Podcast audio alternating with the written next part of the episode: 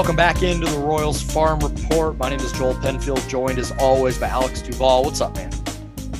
Oh, not much, Joel. Just in that October lull that um, teachers talk about a lot, where man, every day you wake up. I'm at school before the sun comes up every day, and it is it is just a the October grind is is upon us. So, um, trying to keep everything exciting, watching a lot of sports, trying to get through October, and then uh, once November hits, we're rocking and rolling, man. So um, things are good. Things are slow right now, but things are good.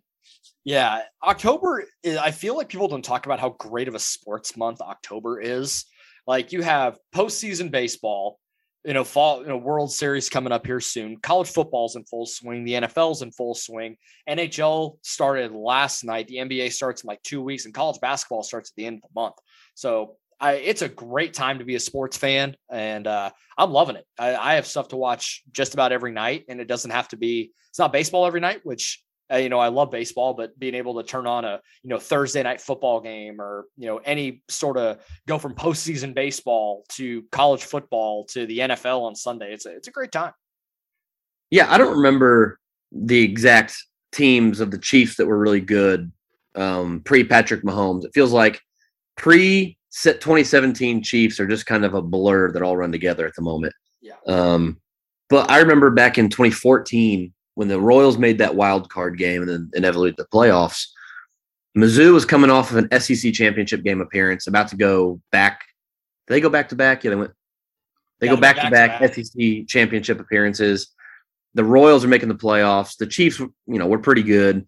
Um, it was definitely the Andy Reid era, so you know that was a that was like a glory days of of being a sports fan in this in this kind of area of Kansas City. If you're a Mizzou fan, and um, like you said, it's it's so busy. There's so many cool things going on that um, it, it really is a unique time, especially not just that it's a unique time in and of itself, but you're coming off of a summer where it's just baseball, right? All we have all summer, and I, I say all we have, it's every night, but all we have all summer for the most part is Major League Baseball, and then to go from having just Major League Baseball to two different major football leagues and like you said basketball coming up and hockey. Um, great time to be a sports fan and it, and it fills in a really specific role of filling kind of this dead period that is the rest of life. Yeah no, yeah no doubt about it. It was it was cool last night. So i'm a like a you know, I'm a hockey fan. I'm not going to say that I'm an expert or anything, but I love watching the sport. It's super fun. Um, and I talk about, you know, my affinity for the Seattle teams, you know, the Mariners. I like the Seahawks, but I'm more Chiefs than Seahawks. But last night, the Seattle Kraken, which I think is one of the best mascots in all of professional sports, made their and played their inaugural game last night against the Vegas Golden Knights. Uh, I think they play their first home game in Seattle here next Saturday. Uh, really cool time, and I and again, those uniforms, the mascot, everything, just fantastic. And it was kind of it was cool to watch that last night and see one of my favorite cities, you know, get get their uh, get their professional hockey team. You know, I was never nobody in my family's a hockey fan, so growing up, I never watched a lot of hockey. And then I remember when Sidney Crosby came on the scene and kind of took hockey by storm. I just remember being more in tune with hockey. And then there was the year man, I don't even remember what year it was. It feels like 07, but that that could be way off. Um, Sidney Crosby and the Detroit Red Wings met in the NHL Stanley Cup right before they redid, reconfigured the leagues. So it was Stan, uh, Sidney Crosby versus the Detroit Red Wings, and I tuned in for that. And I honestly don't even remember who won at this point. I, I think Sidney Crosby and the in the Pittsburgh Penguins won.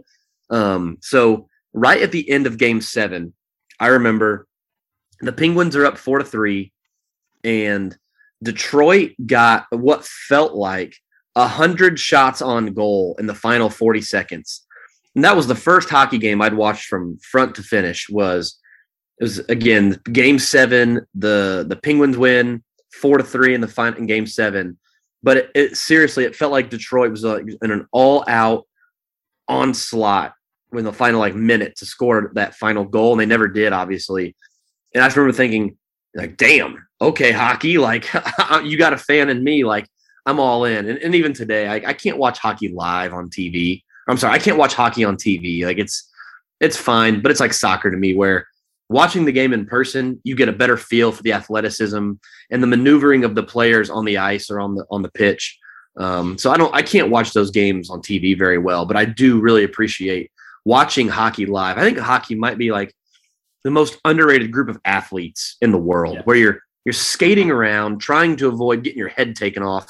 You have to be able to fist fight, so you got to be a boxer, a skater, and like a pretty good athlete with your hands. So, um, yeah, just an incredible group of athletes that I've got a lot of respect for, and um, kind of excited for. We got we got the Missouri Mavericks here locally, so I go maybe a game a year. Go go up there and, and bang on the on the glass and try to instigate a fight. It's like he said your wife's ugly, so see if I can't instigate something stupid. Um, because again, that's like that's like the best part of hockey. Oh, yeah. Why don't other sports have that, Joel? Can you imagine, Joel? Really quick, if minor league baseball implemented like a five out penalty, like if you can get in a fight, but you got to go sit in the dugout for five outs.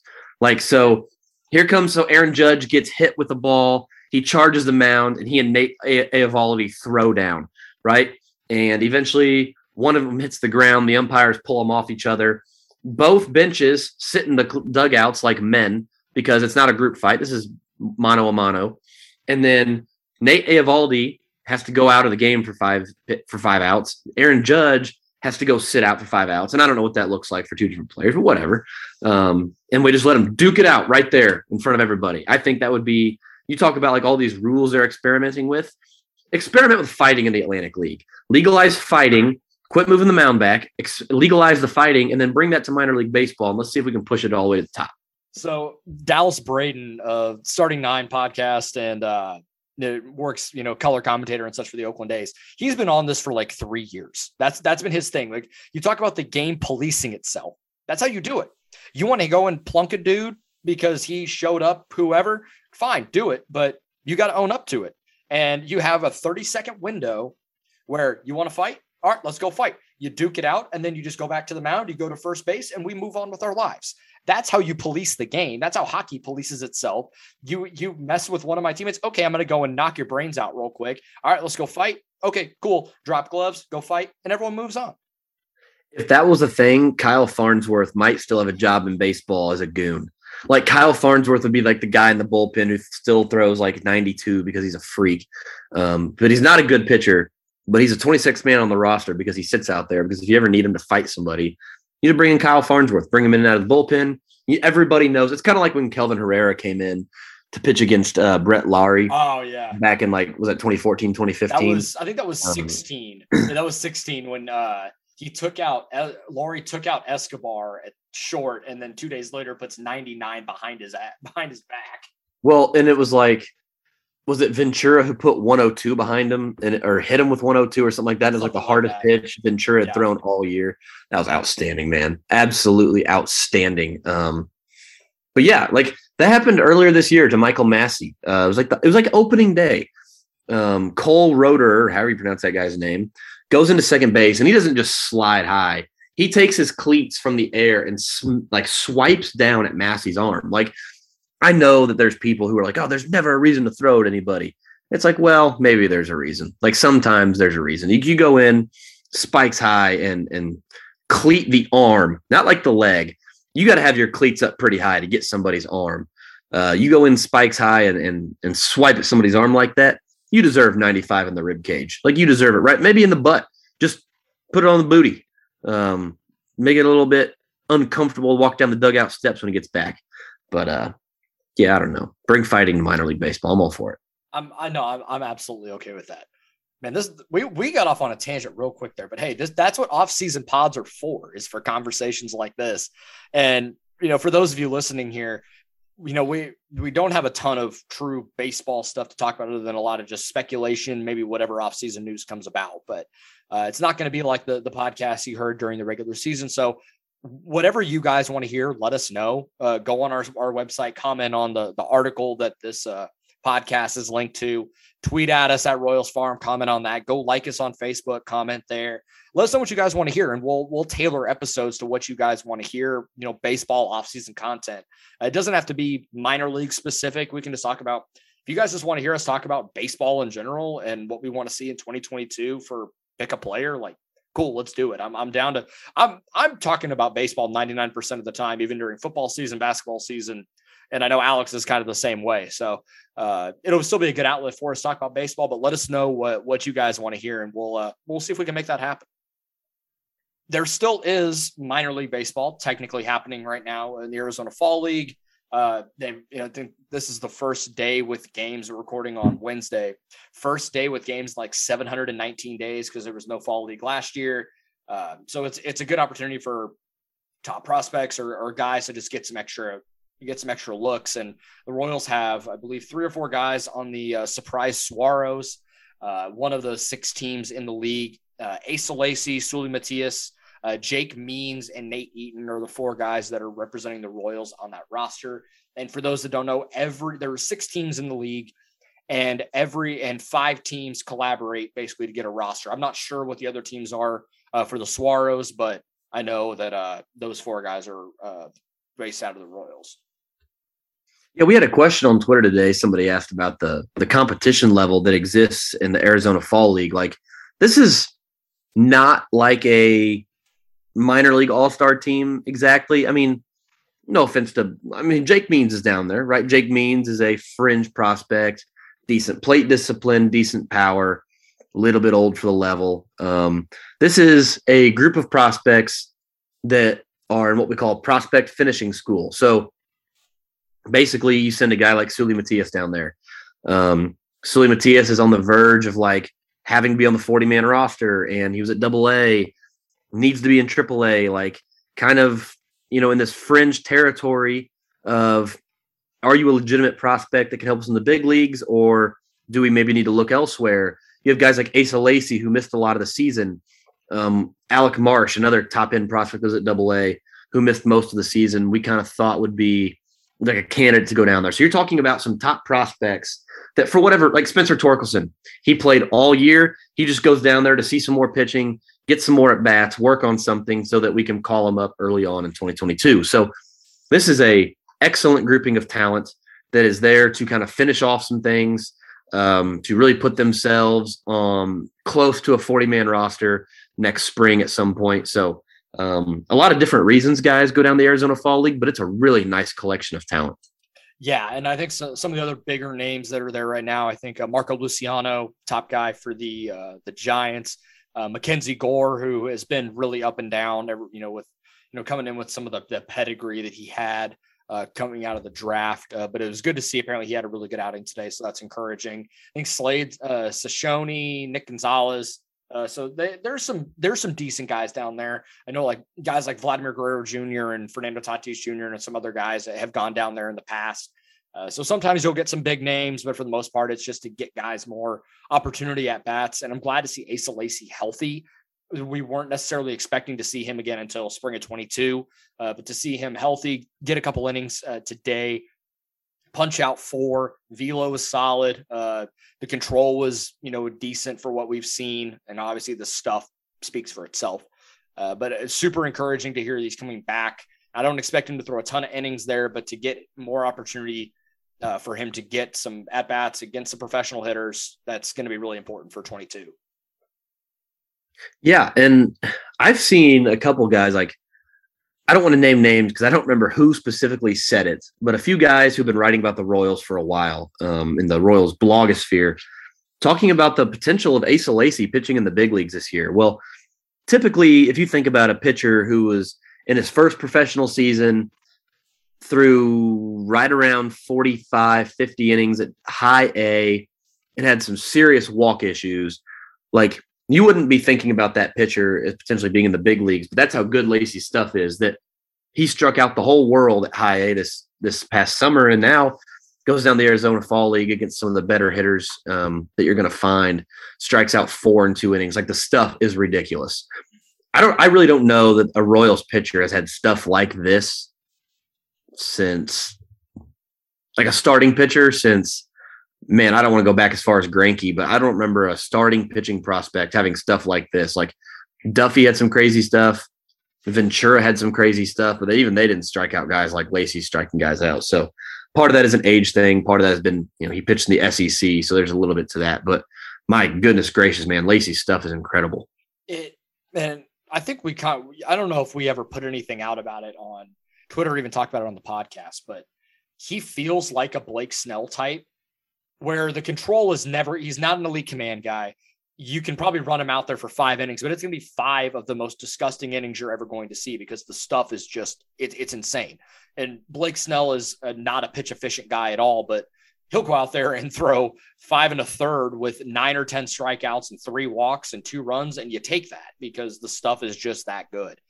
And I feel like Lacy can be that type of guy. I'm, I, I hope he can be a starter, uh, but that's going to be a nasty bullpen piece if, if nothing else. And if that's where his ceiling takes him, that's going to be just fine for the Royals because that's going to have a huge impact on some of the teams that we hope are competitive in the next couple of years. And if he can be do- just as dominant as he was, uh, punching out the world in Double A, we're we're looking at a really good opportunity for him to be part of the next wave of pitchers that that come up after.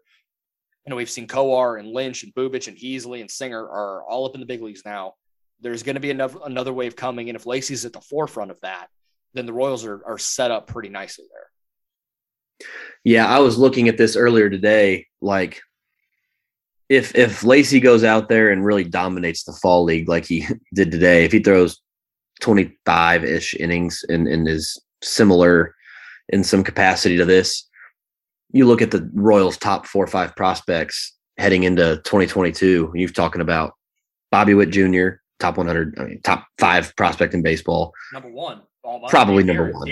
I mean, there's there there are people who would argue that. I mean, and so you're talking about potentially the best prospect in baseball.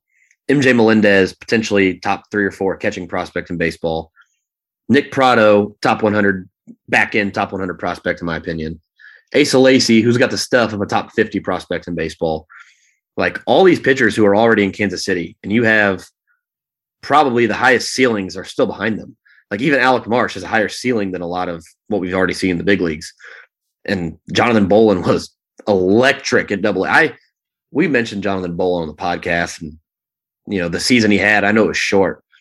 Dude, I went down there and saw him in Springfield. And for that inning that he was out there, I was like, who the hell is this? Like Jonathan Bowlan, 97 and he he's always dotted up. Like he's always had really good command, probably the best command of any of these Royals pitching prospects. Almost definitely the best command of any of these Royals pitching prospects. He was 97 on the corner. I was just like, my gosh, man, like this guy is this guy is about to blow up. And I was, you know, sitting there with my wife, and my wife is an angel. She'll she'll sit there and listen to me talk about baseball and just nod along and support. And she understands enough. And sometimes that you know, there's stuff I that I will just think out loud. Like I'm I'm just kind of processing through myself, and um, part of my process is is talking, even though nobody's listening. And she just sits there and nods along. And I remember saying to her something to the effect of, literally, I may have jinxed it looking back on it, but I said something to the effect of, if this kid stays healthy, he's going to be in the big leagues sooner rather than later. Like it's just incredible how good Bowlan's stuff looked, and maybe that was part of that was a a precursor to to blowing his UCL. I know there's speculation and you know, it happened to me personally where right before your UCL goes, your stuff is the best it's ever been. So maybe that was part of it. I don't I don't know. But Bowlan looked like he could legitimately be one of the best of the bunch um, in that outing. So we've already seen a wave of these prospects get to the big leagues with Kyle Isbel even. And now there's the best of the best are behind him, which is funny to think about, but it sets up a really good position for the Royals to be in, especially given that they have they have some money they could legitimately spend this offseason, which man, I I just think we we uh, on the Royals Review Radio podcast, we had the beat writers on and they kind of joked with me about, you know, my optimism they might make a big move this offseason. And I'm sitting here thinking, why not? You've already had one wave show up. You got another wave right behind them. Go meet them in the middle with a with a big time bat or a big time arm and see what you can make of it. Like, not that this team needs to make the playoffs this year, but like if if you can get all this talent in the same place together with a with a true semi star um, to throw in there with the middle of them, man, this team could be really exciting and just a lot of fun to watch. Well, and I'm not going to advocate for a trade, but you also have a lot of pieces that you can throw together and get a guy. You know, I, I know the Andrew Benintendi trade is what it is. Um, I thought it was a good move at the time, and you had the pieces to to go and do it, and you still do you still have the bullets to go and make a a move for a guy.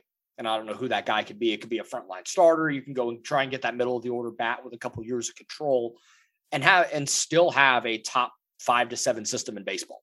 that that's how deep the Royal system is right now.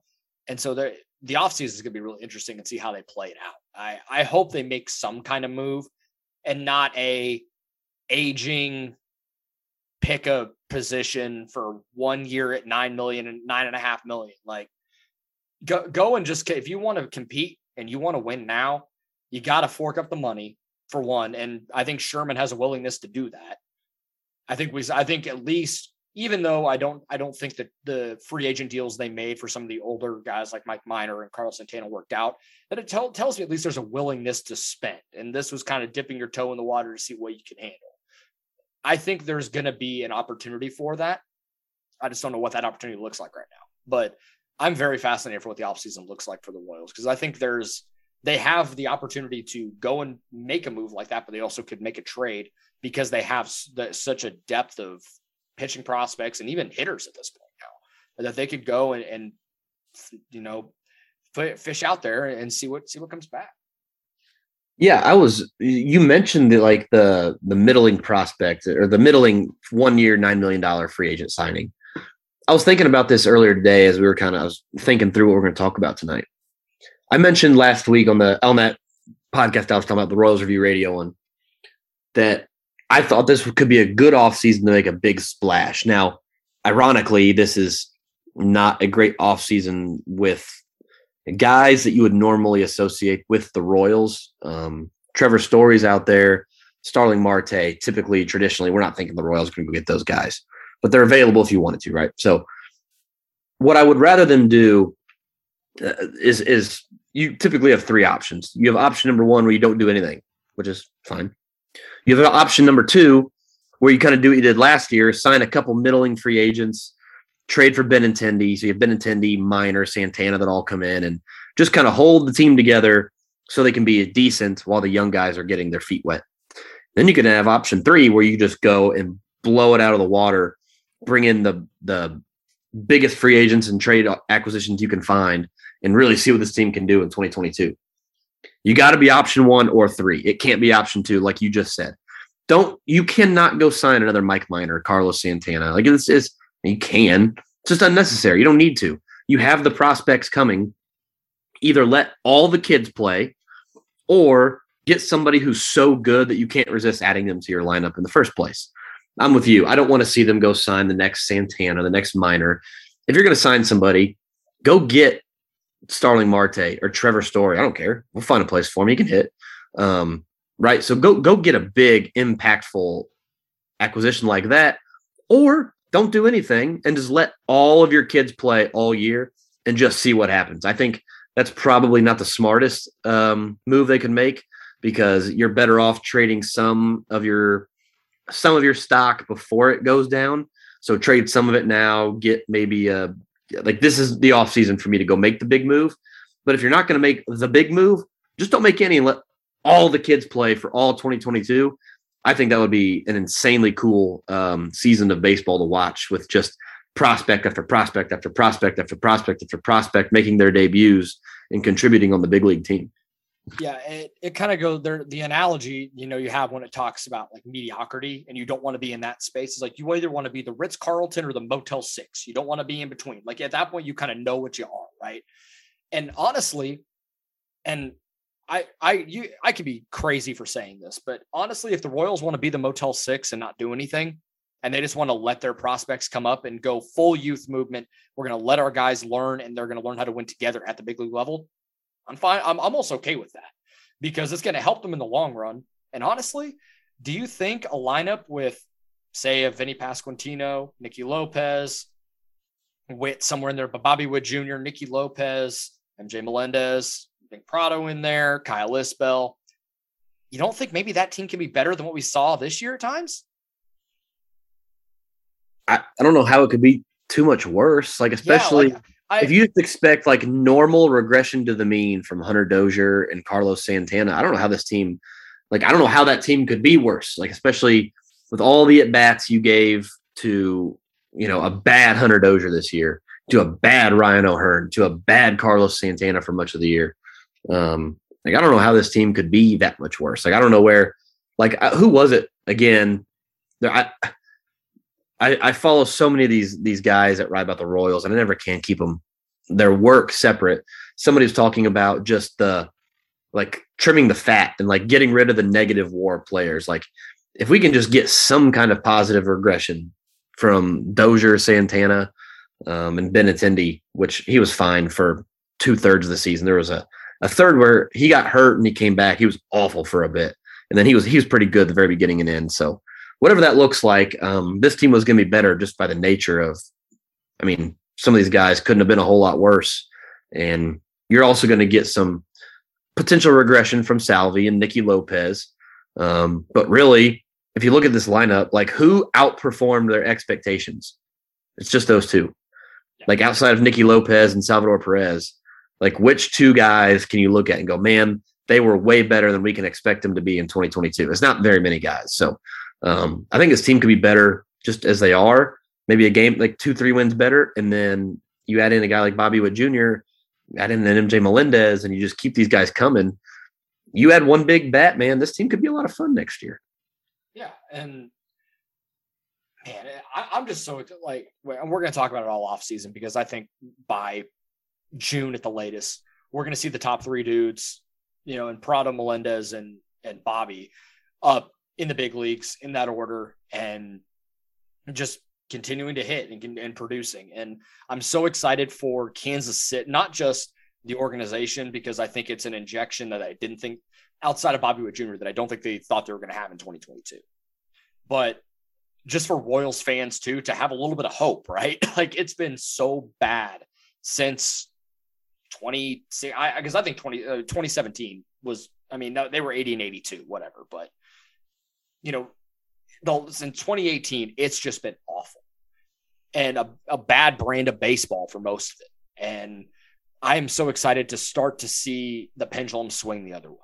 At least I hope that the pendulum's going to swing the other way. Otherwise, man, what are we doing here? But the the guys that are coming up are almost too good for that to happen. And the amount of winning and success they've had at the minor league level, it's an infectious thing. Baseball is just one of those sports that success just builds on itself for the most part. And because it's just such a damn hard game. And I, I can't wait to see what these guys do because I think there's a lot of winning winning coming very soon. Yeah, I think one you, you, mentioned the winning in the minors. It was such an interesting thing that I I'd never considered. Um, that Michael Massey said. So, like, I was, you know, I was lucky. The high school team that I grew up with, we had just a crazy group of kids that were, you know, pretty talented. Um, and just it was just it was just a random collection of pretty good players. We had a kid go to Missouri State, um, a UCM. We had a Crowder. Like I think like eight or nine of us ended up going on to play college baseball. So that summer we had a lot of success playing Legion ball. And at UCM, I was a you know the team went to the World Series my junior year. Like I was I was a part of these teams, and I never really considered the the idea that you know there are a, probably a ton of minor league baseball players who went to high school, college, and then in the minors and were never a part of like a state championship team or a college world series team. And they made like Michael Massey was saying, I mean, he he said it. It's like my high school team wasn't very good and no disrespect to Illinois, we weren't very good. And so for him to get to experience you know, that Burlington team that got second place in the Appalachian League. And then in high A, they go out and win the, the high A Central. That's the first bit of like pressure baseball he's probably ever played in. You talk about like a guy like Will Klein. He said that he echoed the exact same thing. Not a lot in high school. At Eastern Illinois, they weren't very good.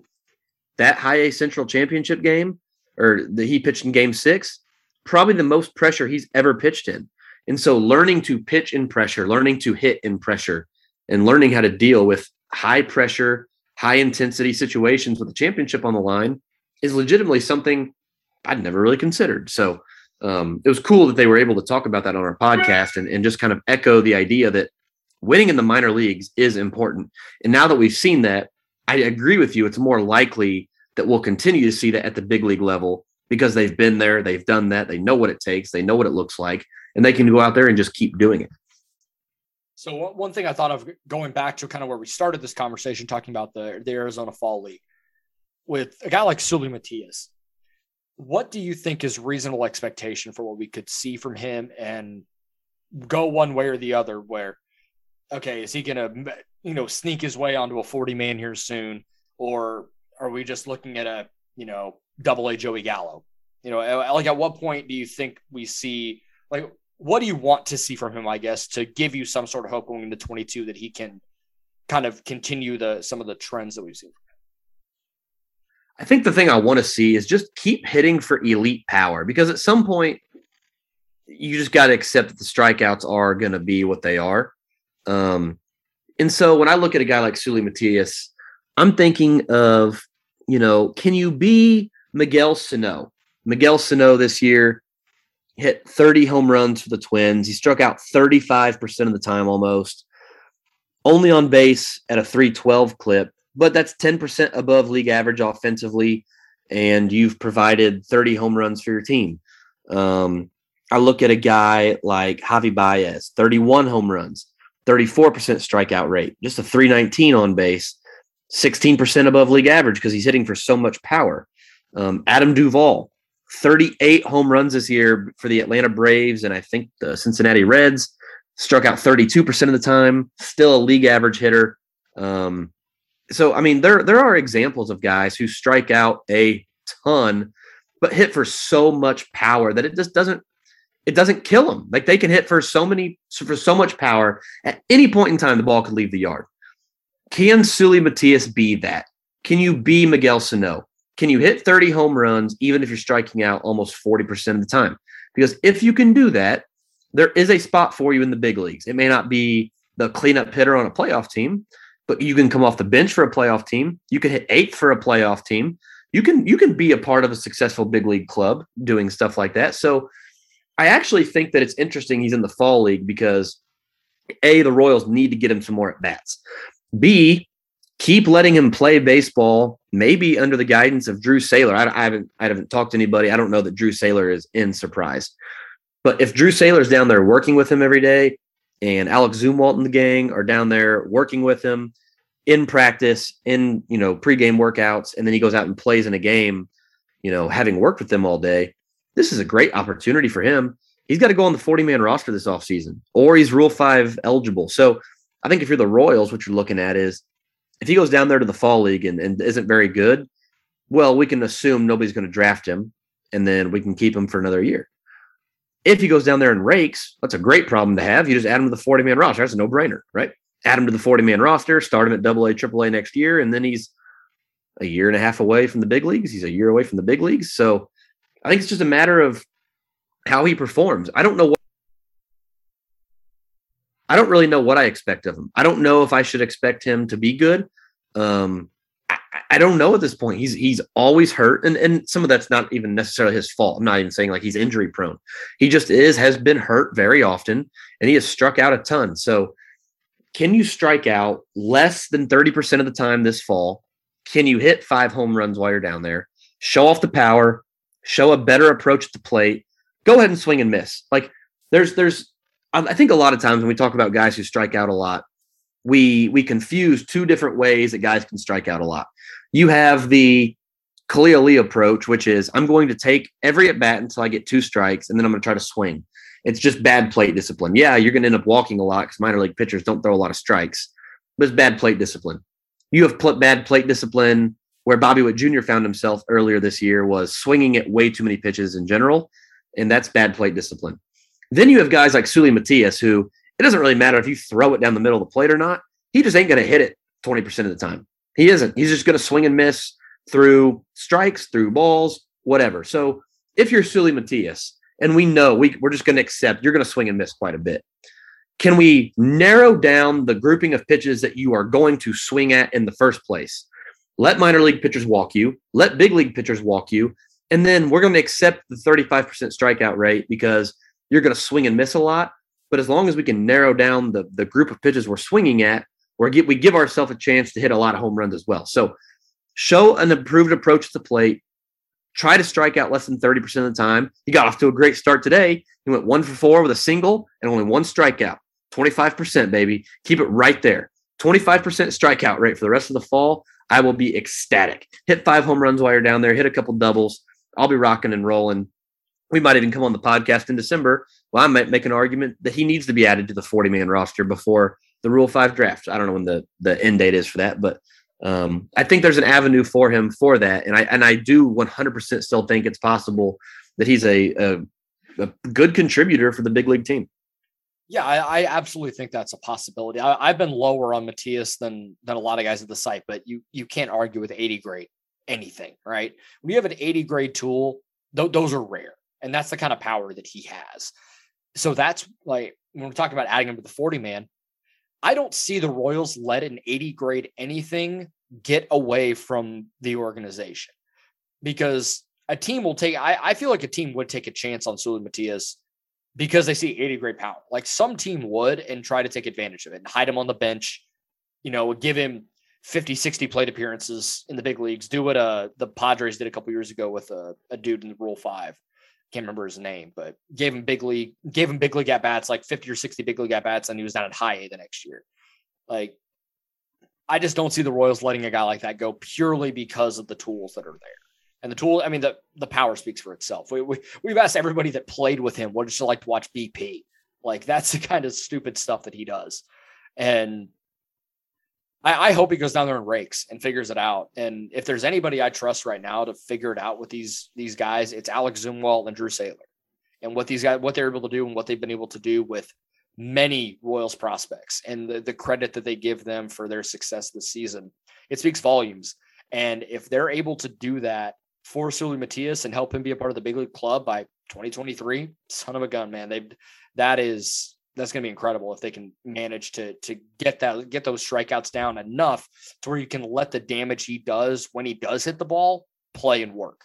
So you mentioned his, you know, the the tools and keeping the tools um, protecting him anyway on the 40 man roster. They love the kid too. And that's one thing about the Royals we talk about a lot. For better or worse, they're invested in their people. And I think, by the way, but for better or worse, like that's the human element of this, it's always better for the baseball side of things, sometimes it can be worse in terms of like wins, losses. But the Royals do a great job of protecting their people, and they love Seuly. Seuly, everything I've ever heard about Seuly Matias is he's a great kid with a big heart who loves baseball. And if the Royals can find an excuse to protect a guy like that from the Rule 5 roster, from the Rule 5 draft, they'll add him to the 40 man roster to protect a piece of the family, right?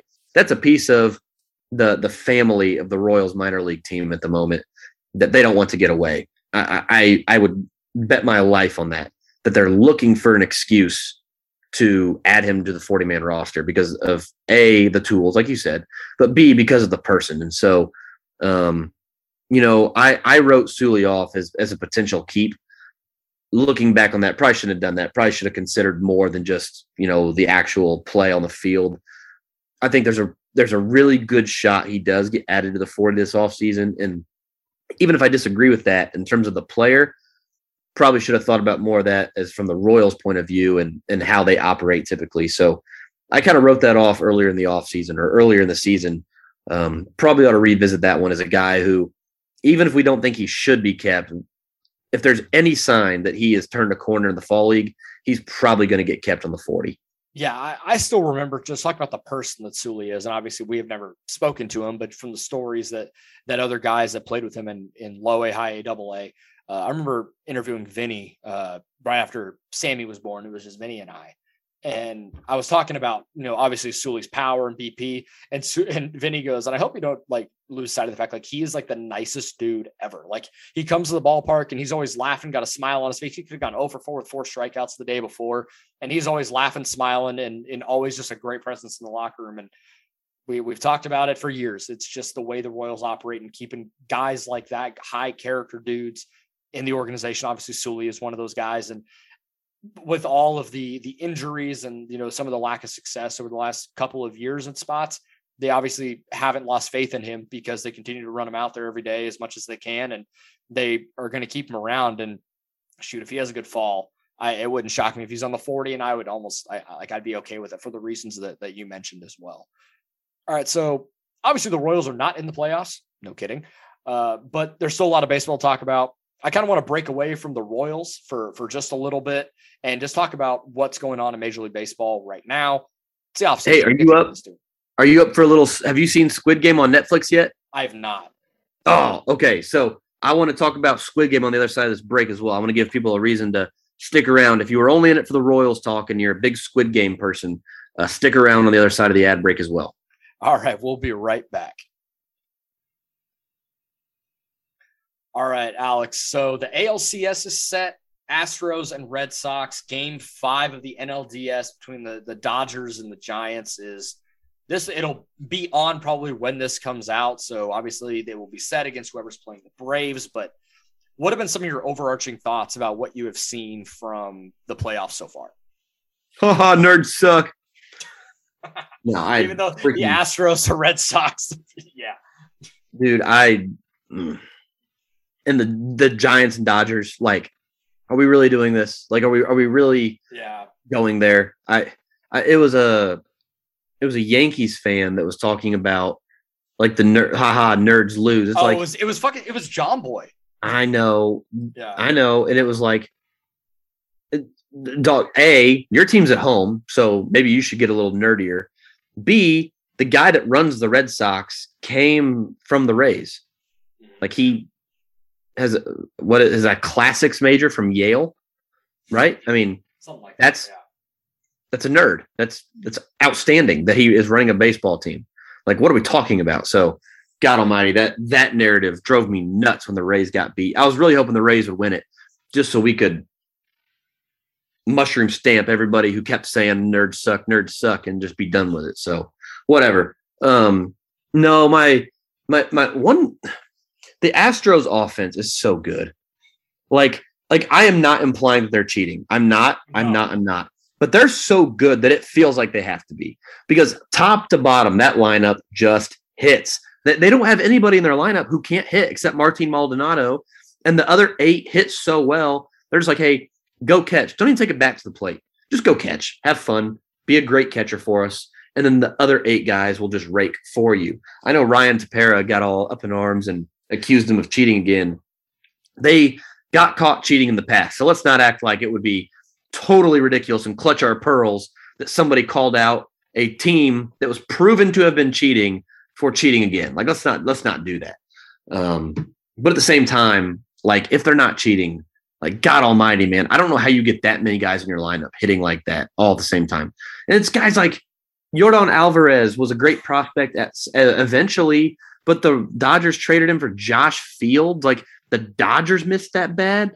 Like man, on live, their their whole lineup hits, and so like I'm glad they're going to lose Carlos Correa in free agency this offseason. Good. Like this, just one less MVP candidate you have in your lineup every single year. So the the Astros have continued to impress me. I really thought the White Sox would give them a run. They did not. Um, I, will tell you what, the Red Sox have impressed me too. More so the pitching staff. I did not expect the pitching staff to give them a chance. I thought the Rays would handle them in in three or four games, and the the pitching staff really has given Boston a chance. Nate Eovaldi was just built to pitch in October. That dude is incredible. I I love watching him pitch. He was incredible to watch against the Rays. Um, in the NL, man, I got to tell you the the rivalry between the Dodgers and the Giants is outstanding, and and to see it come to a climax here in Game Five of the ALDS tomorrow, like like I'm not gonna lie, like I will during the regular season, I would rather watch Thursday night football than like some random MLB game that's not the Royals on TV. Like I'm I'm that guy. Um, mostly because I missed football and it's the end of the MLB regular season, and it's like I'll get. I've watched baseball all summer. I'm gonna see the playoffs here in a couple weeks. So during the regular season, I'm more of a Thursday night football guy than random MLB game guy. But tomorrow there's going to be a good Thursday night football game on, in my opinion, as long as Tom Brady plays.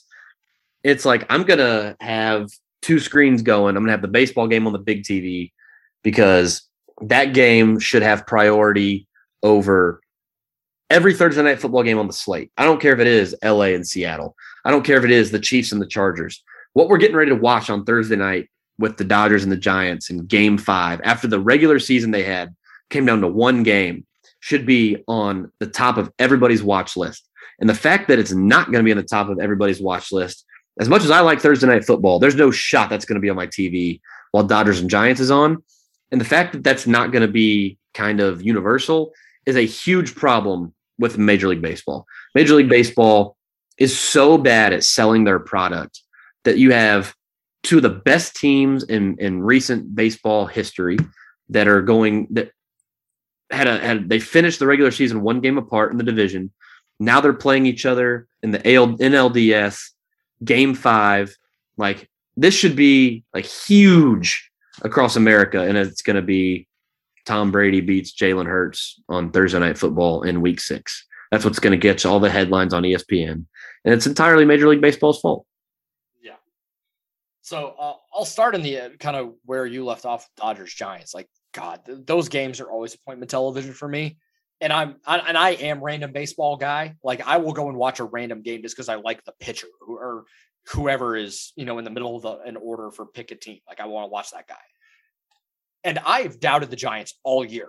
I, I was saying into the end of September, like I, I was dying on the hill. Like the Dodgers are still going to win the division. Like it doesn't matter. Like it's cool. The Giants are cool story. The Dodgers are still going to win it. And the Giants just kept winning and kept winning and kept winning with one of the oldest lineups, if not the oldest lineup in baseball, and a bunch of who the heck is this guy or reclamation projects in their rotation. And then dudes like Camilo Doval who come out and like, who the heck is this guy throwing 101 with disgusting sliders? And I I hadn't really tuned into a ton of Giants games. Honestly, if I'm watching a West Coast game, I was watching the Dodgers, the Angels, Mariners, or the Padres. Like I'd never really tuned into the Giants much because I was inevitably waiting for them to fall off. So I didn't really care. I didn't realize how good Logan Webb is. That dude is throwing 97 mile an hour bowling balls up there and just shoving and has all year. I, was listening to the to starting nine and they said, and you can take this for what it is, but the Giants are 22 and five in his starts this year. Like that tells you how good he has been all year long. It's it's incredible what the Giants been able to do.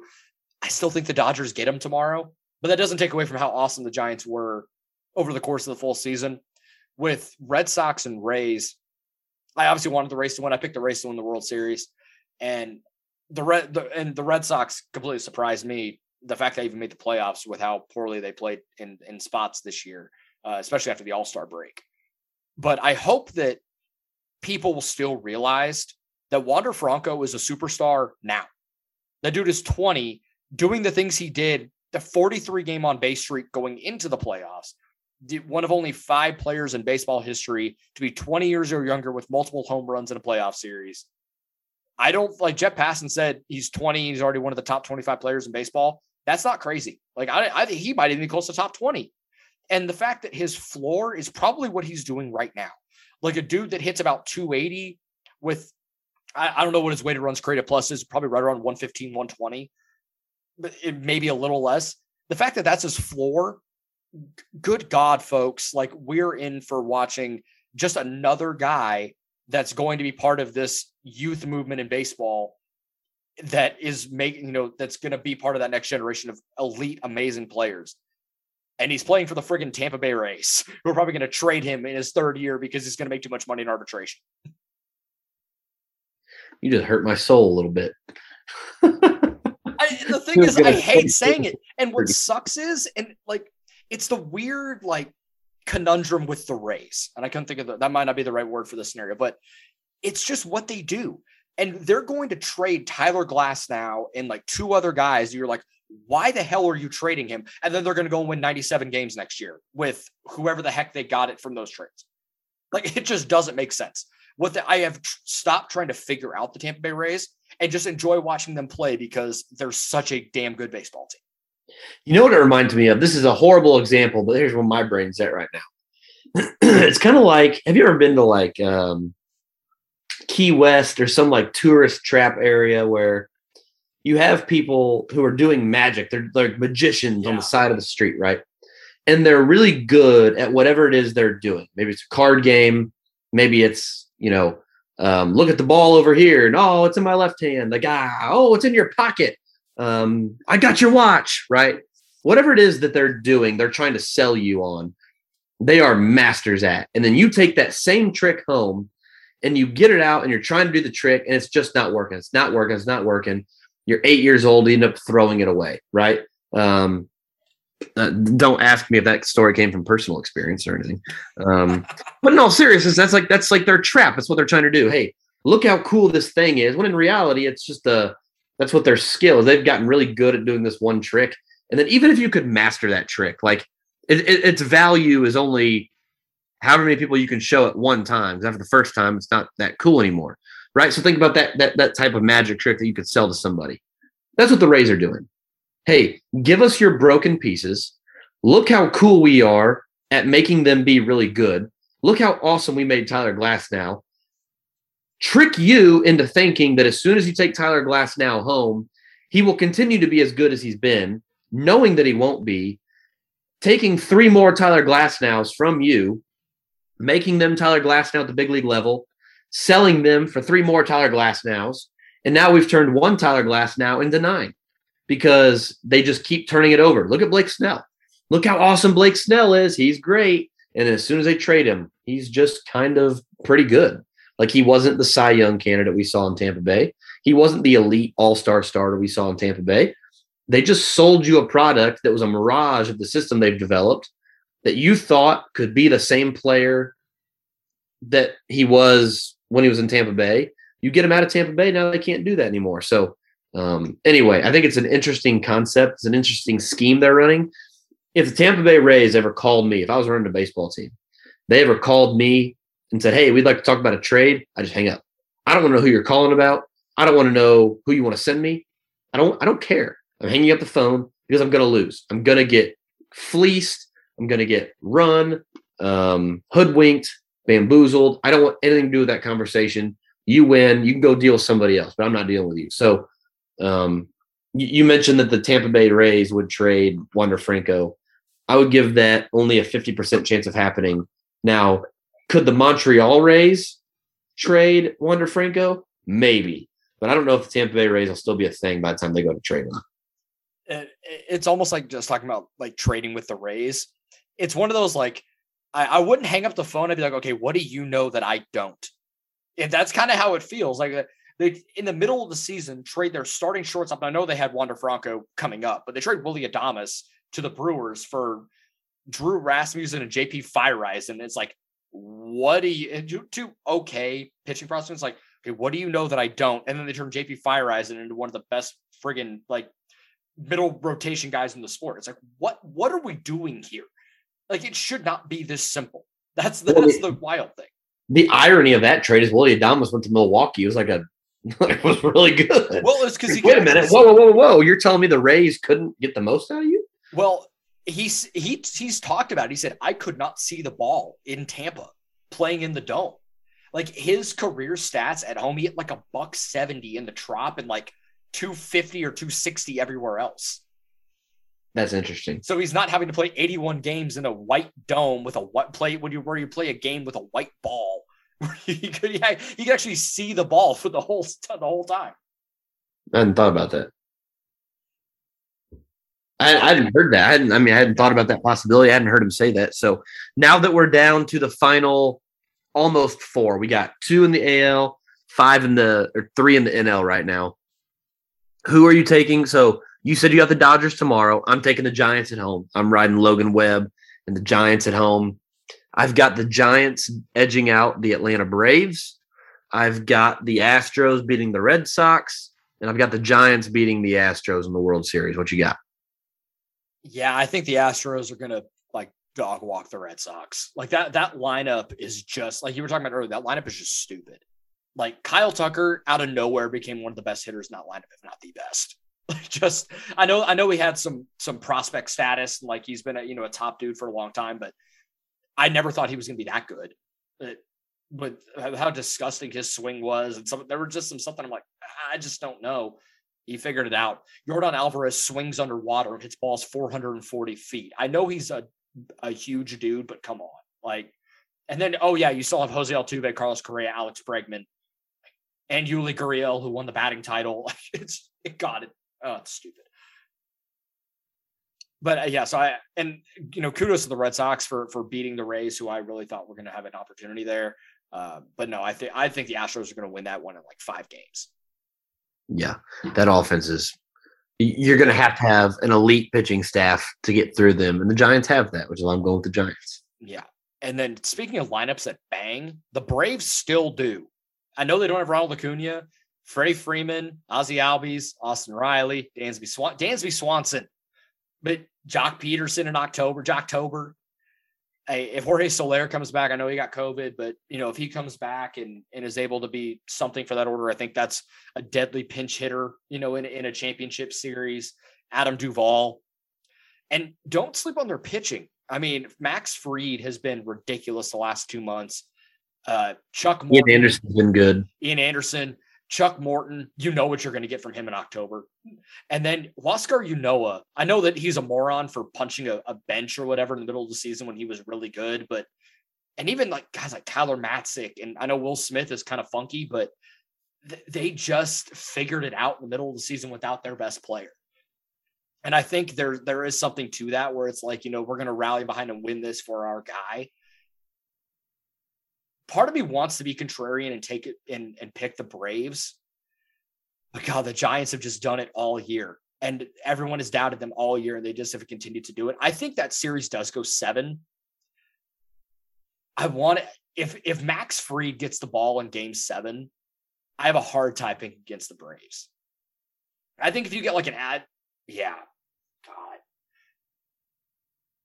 I, I just I think the Dodgers, but now if it now if it's dot now if the Dodgers win, I've I've I said it in the preseason. Like I think the Dodgers, I'm picking the Dodgers over the field. Like they're just that good. And think about all the injuries they had and all of the attrition that they dealt with, and they still won 106 games. Like, come on, like that that's a tough team to bet against. Uh, if if if it ends up going Giants Braves, I'm probably going to pick the Braves in seven. If it's Dodgers, I'll go Dodgers in six and then I think the and then give feed me all of the Dodgers Astros rematch, please. yeah, that would be a good storyline. I think the Giants pitching staff is so good. It's it's crazy the staff they've assembled and like who is pitching well for them is also kind of funny. So yeah. Kevin uh, Gausman, Anthony DeSclafani, Alex, Alex Wood. Wood. It's just it's so funny how yeah they've come together. I know and and and the Dodgers, the Dodgers. Hmm. like it's just it is what it is. That you know, and you know, you can the fact they can still they don't have Clayton Kershaw and Dustin May, they can still line up Max Scherzer, Walker Buehler, and Julio Urias and Tony Gonsolin in a series like that's it's stupid. And then you yeah. have Brusdar Graterol throwing 103 mile an hour bowling balls. like, that is that is crazy. That is the easiest 103 I've ever seen in my life. That is unbelievable. I know. It makes no sense. It's, you watch him wind up. It's like, how does that ball move that fast out of that delivery? Yeah, I, I remember I was talking to my wife and we were watching the game the other day, and I said, "Watch this dude pitch," and she go, and I was like, "Guess how fast he's throwing." And she's watching, and she's like, "Oh, you know, maybe 90, 92." I'm like, "No, that's 101 miles an hour." it's God. Uh, yeah, that, that's the kind of dude that you want to find as a scout, the dude that can just roll out of bed and just eh, a 102 with devastating run. Yeah, we can teach that how to pitch. I can't teach you how to throw 102. I can teach you how to pitch. So that's it's been crazy to watch him. And and really he he kind of struggled for a while mm-hmm. when he got to LA. Um, I mean, if you're gonna if you're the twins, you're gonna trade a guy like that. Like there's there's reasons for it. And people wondered if his fastball, even at 103, would would play because it's just kind of inefficient the way it moved. And he's really found his found his stride with the sinker. And I, I'm happy for him because that's kind of the irony of of baseball sometimes is you can throw 103 and get hit. Sometimes some of the best hitters in the world it's crazy how good they are. So um, good to see him finding his stride there too. Okay so well, one more topic i was just thinking of like we all know who the the al mvp is going to be. Okay whatever. Nl mvp soto. I, yes th- okay thank you. Yeah thank you. Because it's i mean the top three is going to be fernando tatis jr bryce harper juan soto I feel like like the Nationals were so bad. Like I don't think people realized until like the last two weeks of the year, like oh Juan Soto's hitting almost 330 with 30 homers, and he's and he has double the walks to strikeouts. Like Yeah, so I'm a big Soto guy, but Same. you just rattled off three guys who are probably going to finish top in MVP. You know who led all of Major League Baseball in WAR this year, right? No, who? Trea Turner. Oh, that's right. He did. Did he fin- was he finished the highest fWAR? I thought it was Semien. Nope. Trea Turner, six point nine. Trea Turner's a very nice season. Nice. Yeah, so I had forgotten about that, and I was um, getting ready to bring him up as a potential candidate. I had forgotten he led all of baseball in fWAR. So th- yeah, and it's crazy that I still think there's, you know, just based on the numbers, like Tatis still has a really good chance to win MVP, but with the time he missed on the IL, I just don't think you can do it. Harper was really good. I just, God, what Juan Soto does, man, he's the best hitter in the sport. I still like, I argued before the year that he was the second best player in baseball behind Mike Trout. And I will still die on that hill like right now because of how good he was in the second half. And I think he is completely like not only killed the narrative of the home run derby, like ruined your swing, he has dug up a six foot grave, buried it, and then taken it over. And because he he said it, the home run derby helped my swing because I was hitting too many ground balls. And then he goes out and just goes nuclear in the second half. yeah, I was actually just looking at him and Bryce Harper. If they if they chose Harper over Soto, I probably wouldn't complain too much. They're very similar. no, no, no. But I'm not, I'm, You're I'm right. not Yeah, I'd I'd probably vote for. Now that I looked at the numbers again, probably Trea Turner, but Soto obviously deserves um, some consideration there as well. I want to get before we go. Uh, You said you hadn't seen Squid Game, so for anybody still listening that was that was waiting for my teaser to come back to Squid Game, if I'm I'm on episode five, I haven't even seen the whole thing, so I'm getting ready to start episode six um, later tonight. It is the best non-American show that I've ever watched. That list is not crazy long, but this show, I've got the English voice dubbed into the show instead of reading the closed captions. It doesn't bother me too much that way. Um, this show's incredible. It's some kind of wonderful mix of like if you've seen the Hunger Games, somewhere between the Hunger Games and like uh, Black Mirror. If you've ever seen those two shows, Black I'm Mirror's a show on Netflix. Hunger Games is obviously the movie. It is incredible. I am I am bought in on the characters. I'm bought in on the subplot of the show. Um, so episode five, uh, getting into episode six, if you've seen it, um, is right when the detective. Uh, this isn't necessarily a plot spoiler. The detective is still on the loose, but things are starting to escalate. Um, and it's just uh it's a very good concept of a show. It's something that I am like some of my favorite things about television character development if I, can i buy into the characters can i get attached to the characters plot twists it feels like there's something coming that maybe they haven't let on just yet. Um intensity this entire show has been intense as hell. And then um does it have like a good storyline? And there is a fantastic storyline. So if you haven't seen squid game you said you haven't even seen black mirror. Black mirror is creepy. There are some episodes on there. You get done watching it, it's like I need to sell all of my belongings and move to the forest. Like I don't want anybody to ever know where I am ever again. Um, and anyway, the Squid Game is a really good kind of like elitist versus the poor type of conversation. Um, but anyway, really good, really good show. I am bought in on Squid Game. As soon as I finish the show, I will be back um, on this podcast and we will talk about it at the end of one of the, our next shows. But Joel, so you haven't seen it. So basically, what is what is happening? is you have all these these people that are kind of in that so it's a korean show you have all these people who are in massive amounts of debt. And they get a call they get a phone a, a business card that basically says hey you come play these little kids games and we'll pay you money for it right? So the first game they play is red light green light. This isn't a spoiler. This is kind of like the trailer. Um red light green light and they go out there they play the game and somebody doesn't freeze exactly when they're supposed to they get shot. So they they kill them if you lose. But if the if you win, the prize is millions and millions and millions of dollars, right? So um that's the that's kind of the the charade they get stuck into. And then it kind of un, it kind of unravels from there. But a brilliant brilliant thesis. Uh, whoever did the voiceovers of like the vo- the dubbing of the English into the you know they're speaking Korean, but whoever dubbed the English in did a great job. Like normally that annoys me to no end. They did a good job on this show. So I'm bought in on Squid Game.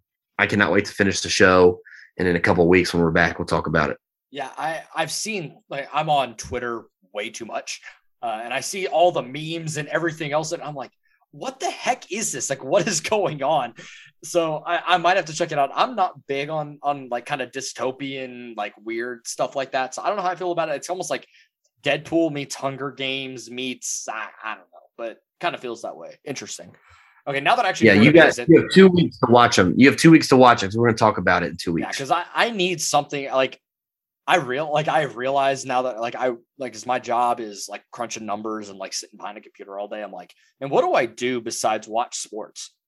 Oh, I'm researching sports. What do I do besides that? Oh, I podcast about sports. Like what? Like I have no hobbies outside of sports. I need something else besides sitting around drinking craft beer. I need something else to do. you got the official hipster look going on. You got your you got your gaming chair. You got the beard the beanie, the the craft beer. That is like um, I'm like looks every, like you look like someone you look like someone who's from Seattle right now. Yeah, yeah. I, I look like every like craft beer meme you've ever seen in your life right now. This is great radio considering this is an audio only show. But I, I don't know. I'll, I'll figure something out. I might like. I think the one thing I'm going to do pretty soon is go back and rewatch Peaky Blinders because I took a significant break between season two and season three and then watching season and then I watched season four. So I kind of broke it up between like two seasons. Then it took like three months, and then I watched three and four. I need to watch it all the way through again because that's such a damn good show if you've never seen it too. Like that, if you need just like a good like testosterone, just like man show with just like gangster stuff, like that's that's a show to watch. That and that is the top of my list. As soon as I finish Squid Game, Peaky Blinders at the top of my list. Um, unfortunately, I'm going to get met with in 24 days uh, Yellowstone season four is out. So okay, okay, and that's one I need to watch because I've never seen. I haven't watched season one, so I need to. That is one of the best. I, I I've always kind of run with the idea that the best shows I've ever seen are Breaking Bad and The Walking Dead. Those are two of the best television shows I've ever seen. They are incredible. Yellowstone is right up there with them, and I know it's early, so Yellowstone has a chance to ruin it and and be taken off that pedestal it is an absolutely incredible show. I mean, it is. It's not for everybody. Like everybody has their own opinions, but in terms of like the best shows I've seen, Breaking Bad, Walking Dead, Yellowstone are all kind of on the same tier for me. I, am really bad. I think this is just a general thing about like my personality. I'm really bad about finding new shows to watch. And like diving into a new show to watch. Like I watch the trailer and I'll watch one episode and it's like, eh, and then I move on. And I never like, I know it's always that, oh, you got to get past the first episode. Like I get that. I've never been that guy. And I think that's just my personality, like my neurotic personality that like I have to really be fully invested in like just take a dive and just get into it. And I've never been able to do that. I agree. Well, this has been a ton of fun because we took a couple weeks off again let us know, give us ideas, topics, something like we'll, do like random stuff. Like I, I, don't really care. Whatever you guys want to hear, like we'll we'll do. We can do a Chiefs podcast for all I know and just vent about how terrible this team is for the most part. So I was going to ask you if we could do that. Uh, a, a, little uh, what is it? Uh, what what does Kent call it? Chiefs this? Yes, we need to get Kent. Kent will come on the show. Yeah, I'll, Kent, I'll reach out to Kent okay. and see if he'll come out on the show. Okay, yeah, we, we might we might turn into a Chiefs podcast for one episode just to to air our grievances because oh, woof. I, I know that like there have been some awful teams in the past and like even like in this decade. I like in the past like decade and a half, like I know there's been some bad football, but I think and I think it says how much about expectations have changed in the Patrick Mahomes era that like this team is terrible, but really like they're good. I think at the end of the day, like they're still going to end up being fine, but good God, you can't get dog walked at home on prime time. Oh. Yeah, I'm not going to listen to this team as terrible talk. So I was thinking about the other day, like I I literally was reading something. Adam Teicher is like my least favorite football person alive. Like I think Adam Teicher is like fits the media narrative of like if I say something ridiculous and people will pay attention to me. So he was talking about the Chiefs being bad, uh, like legitimately like a bad football team, and if the Cleveland Browns punter didn't fumble a snap, the Chiefs would be one and four. It's like, okay, if Clyde doesn't fumble in field goal range, the Chiefs are three and two. And if Clyde doesn't fumble against the Chargers, maybe they're four and one. It's like all these other things. Like they're, it's been a little fluky. It's been five weeks. I think the Chiefs are gonna be fine. Um, but the Bills game, man, I think that game, the the box score would tell you differently, but the feel that game had when we intercepted Josh Allen, it was called call off because of a roughing the passer. That game didn't feel like a blowout. It was an 11 point game with 11 minutes left, and it felt like, uh oh, like you could just you could feel the Bills fans puckering up a little bit. It's like here we come, here comes Patty, and then you know roughing the passer. We can get into that another time though, because we've been rambling on here for about 30 minutes. Yeah, I, I admittedly did not watch the second half of the uh the Bills Chiefs. I was so tired and I was like, yeah, I'm just not going to do this. I'm not going to put myself through this. And I, will wake up hoping to a win. I woke up at two in the morning, went, oh, let's see how it went. Saw 38 20 and just laid staring at the ceiling for like 30 minutes. Like, what the?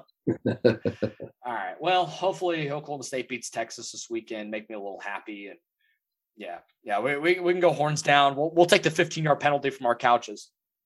that might be the most Texas Tex- thing in the entire Texas world. is the most Charmin soft like football program in college football. I really need you guys to beat them on Saturday. No, I, I, I, don't want to hear the Texas back narratives on next week. No, like uh, I'm okay with catching Texas after a soul crushing loss to their biggest rival. Like I'm totally fine with that. Like I and like I can't stand either school. Like I don't like the University of Oklahoma. I don't like the University of Texas. But Red River is always awesome. That was an amazing game, and my God, it was fantastic watching check Texas choke. But at the same time, oh, you found their quarterback, and now I'm like, son of a Caleb Williams is going to dog walk us in Bedlam, and I'm not ready for that. Even though even though I see it every year, it doesn't make it any easier. Yeah, that's a, that's a story for another time. Thank you all for listening and listening to us ramble for an hour this is what the off season is going to be like. So strap in, enjoy, and we'll talk to y'all next week.